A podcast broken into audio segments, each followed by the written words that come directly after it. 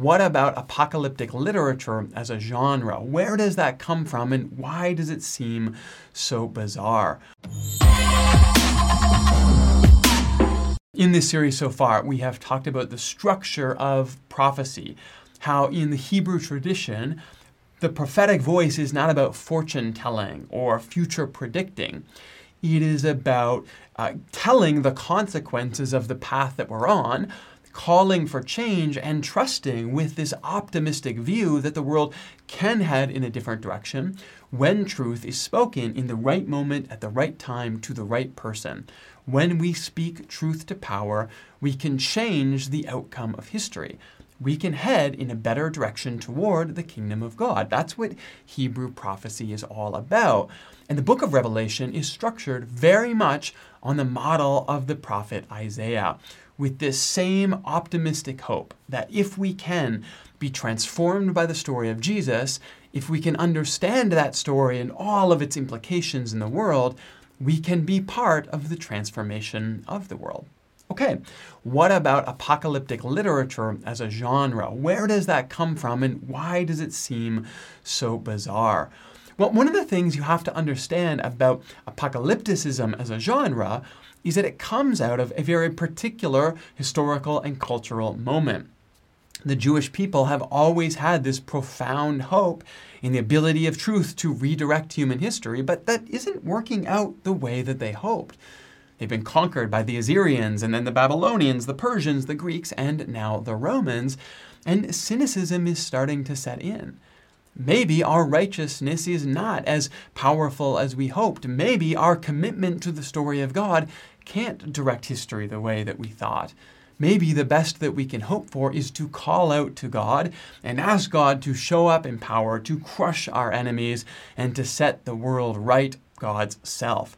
And so, really, apocalypticism comes out of this frustration and this cynicism with the way that history is going, this uh, falling away of the optimism of the prophetic tradition, and this giving away to pessimism. And the early Christian community was falling prey to something very similar. They had hoped that after the resurrection of Jesus, he would return and set up his kingdom, you know, pretty quickly. And that hasn't happened, and they're starting to wonder about the same things. Maybe it's not going to go the way that we hoped. Maybe the best that we can hope for is a vengeful, retributive Jesus who will smite our enemies and change the story wholesale. And that's the context that John is writing in. This same kind of cynical, pessimistic view of the world that is very popular around this time. He, however, wants to smuggle in the prophetic optimism of the Hebrew tradition. I firmly believe that that's what Revelation is about. Not the destruction of the world, but the time to destroy that which destroys God's creation. It's about the end of everything that tears at God's good creation, including the human story. That's the heart of Revelation.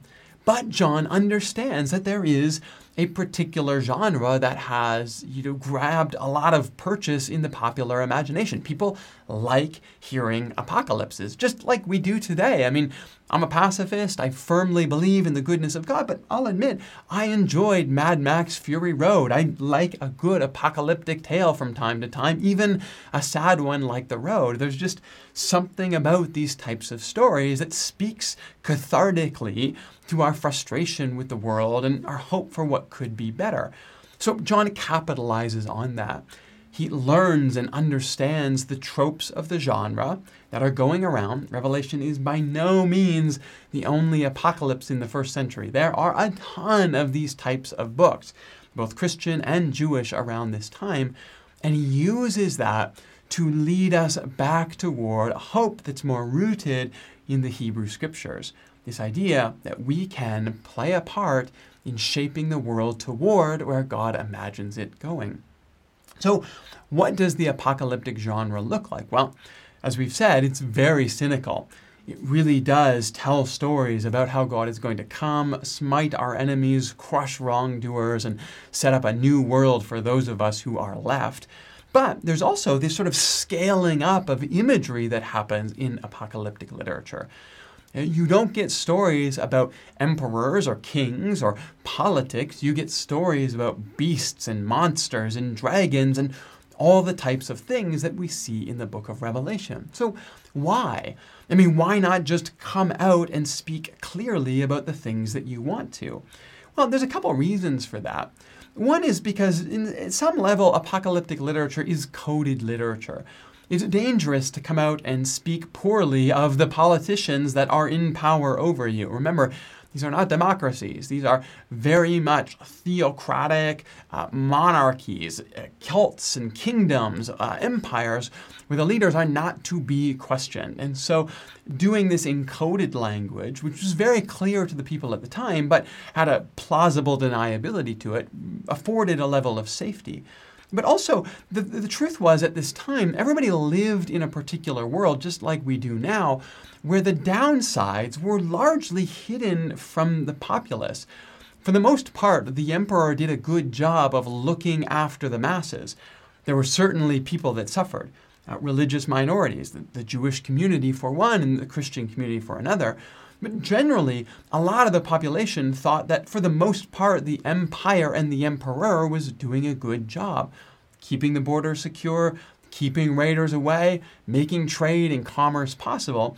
Who really cares if that comes at the expense of a few people on the margins? The truth is, that's very much like our world today. And so apocalypses were about taking the world as it existed, but shifting it just enough so that we could see it in a new light and maybe we could see some of the predatory downsides that we hadn't really noticed when we weren't looking closely. That's what good art does. It shows you your world twisted just enough that you can see it from a new perspective. That's what apocalyptic literature is doing. It's taking our politics, it's taking our nations, it's taking our economics and our religious systems and showing them to us in a new light so that we can critique them fairly. But it's not like these images were inscrutable to the people who were reading them, because there was a particular language game that people existed within and that people talked uh, about all the time. So today, if you picked up a paper and you read an article about the Bears destroying the Eagles, you could pretty quickly, without a lot of not a lot of mental gymnastics, situate that within a sports world where we're probably talking about an NFL game and not an outbreak of anthropomorphized violence at the local zoo. You just know that eagles and bears are used within a particular framework to talk about sports. Same thing when we talk about the stock market. We can talk about the bulls and the bears and the arguments that they're having. And we understand that because this is coming from CNBC, it's probably talking about those who have an optimistic view of the uh, current stock market and those who have a more pessimistic view, debating about the relative merits of the particular moment. We, we don't think that this is an outbreak of animalistic violence on Wall Street. We understand that this is a philosophical or economic debate. And, and those language games don't need to be explained to us. Every time it comes up on a financial news network, they don't explain to you what bears and bulls are. Every time you hear a conversation in pop culture about the NFL, nobody takes the time to explain what mascots mean to you. We just know from the surrounding context of the conversation where those words fit and what's most appropriate in our interpretation of them. Same thing is happening in the first century world a lot of the images in Revelation, and we'll get to that in future videos in this series, but a lot of those images are not really that hard to understand once you can place them in their first century context. People knew what they meant. They were just coded language that shifted the world just enough to give you new perspective and afforded a certain amount of plausible deniability when it came to critiquing those in power. And so, for these two reasons, apocalypticism relies on understanding the language game of the first century. Here's an example of how we know some of these images were so obviously clear to the people in the first century.